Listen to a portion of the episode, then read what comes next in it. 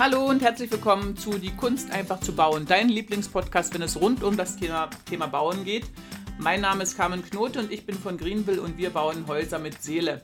Und meist kommen die Menschen zu mir und wissen nicht, wie viel Kredit sie aufnehmen sollen. Sie wissen nicht, was das Haus kostet. Sie wissen nicht, was das Grundstück kostet. Sie wissen so ganz und gar nicht, wie sie an die ganze Sache herangehen sollen. Und da will ich euch heute einen Leitfaden dazu geben. Passt schön auf und viel Spaß beim Zuhören. Wie viel Finanzierung kannst du dir eigentlich leisten? Das ist in der Regel so diese erste Frage, da dreht man sich immer um eigenen Kreis. Also die meisten äh, Bauherren, die zu mir kommen, haben zuerst gar keine Vorstellung. Keine Vorstellung, was kostet es, Punkt A. Auch da werden wir nachher etwas berechnen. Und Punkt B, wie viel kann ich mir eigentlich leisten? Bevor ihr damit anfangt, äh, nehmt euch die Zeit, nehmt äh, die Jahreskontoauszüge, also von heute von in, in einem Jahr rückwirkend, dann habt ihr so alle Ausgaben dabei und tragt mal ganz ehrlich für euch selber, ganz, ganz, ganz ehrlich alles in eine Einnahmen- und Ausgabenliste ein.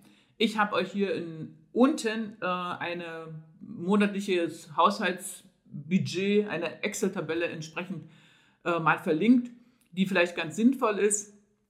Äh, wenn ihr nicht ganz klar kommt, sie ist auf jeden Fall gut eine Liste äh, für das, was alles passieren kann, was ihr vielleicht vergesst irgendwo, weil es so nebenbei irgendwo abgegeben wird. Ich schalte euch die ganz kurz mal frei.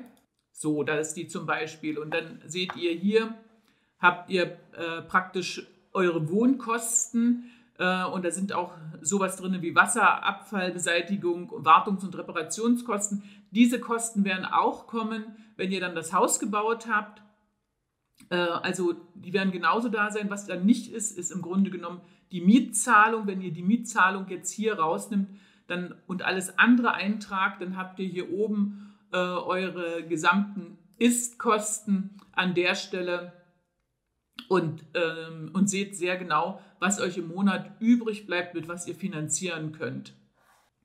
Das ist eine ganz gute Sache für euch. Äh, außerdem, wenn ihr das einmal macht, dann werdet ihr auf einmal feststellen, äh, was man für sinnloses Zeug auch kauft und was man eigentlich 4, 5 Euro oder sowas als Dauerauftrag laufen hat und man weiß gar nicht, wozu, man das, äh, wozu das eigentlich gut ist. Es ist immer mal sinnvoll, so einen Check zu machen und einfach mal das zu straffen, was man, ähm, ja, was man so bezahlt und eigentlich sinnlos bezahlt. Mache ich selbst in Abständen immer. Also, wenn ihr diese Liste sehr, sehr, sehr ehrlich für euch ausfüllt, dann habt ihr einmal das, was im Monat übrig bleibt. Und mit dem, was im Monat übrig bleibt, äh, das ist im Grunde genommen das Endergebnis von dessen, was ihr an Kredit nehmen könnt. Das bedeutet, äh, dazu habe ich euch eine ganz kleine Zinsrechnung hier unten in einer Excel-Tabelle rein, äh, hinterlegt. Die könnt ihr selber benutzen und auch dort eingeben. Ich zeige ich euch ganz kurz.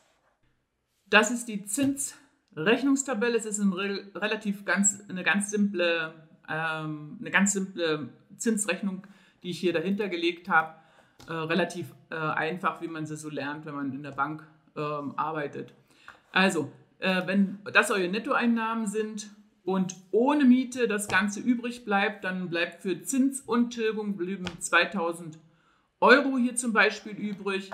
Und angenommen, die Zins, die, äh, der Zins würde im Moment 2% sein äh, und die gewünschte Tilgung auch 2%, wovon ihr immer ausgehen müsst, weil die Banken rechnen so, wohl, das ist wieder was Separates, kann ich jetzt an der Stelle, äh, möchte ich darauf nicht weiter eingehen, komme ich noch darauf.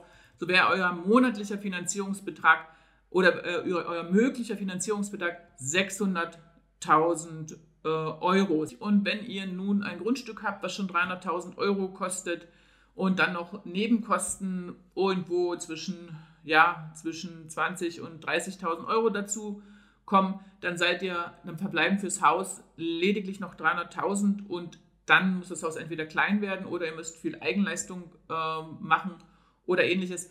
Darauf komme ich später noch zurück, wie wir das machen, aber das wäre mal so ein grundsätzlicher Finanzierungsrahmen, den ihr anpeilen könntet bei dem Betrag, der hier übrig bleibt. Das war ein brandneuer Podcast von Die Kunst einfach zu bauen. Vielen Dank, dass du zugehört hast und wenn du dir die Zeit nimmst für eine Bewertung bei iTunes, dann freue ich mich natürlich riesig. Und vergesse auf keinen Fall, die drei kostenlosen Ratgeber herunterzuladen. Erfolgreiche Grundstückssuche, wie du Fehler beim Grundstückskauf vermeidest und die sieben Schritte in dein eigenes Domizil. Den Link dazu findest du hier unten in den Shownotes. Und denke daran, ein völlig neues Lebensgefühl in deinem Haus mit Seele wartet bereits auf dich. Macht's gut, bis zum nächsten Mal, deine Carmen.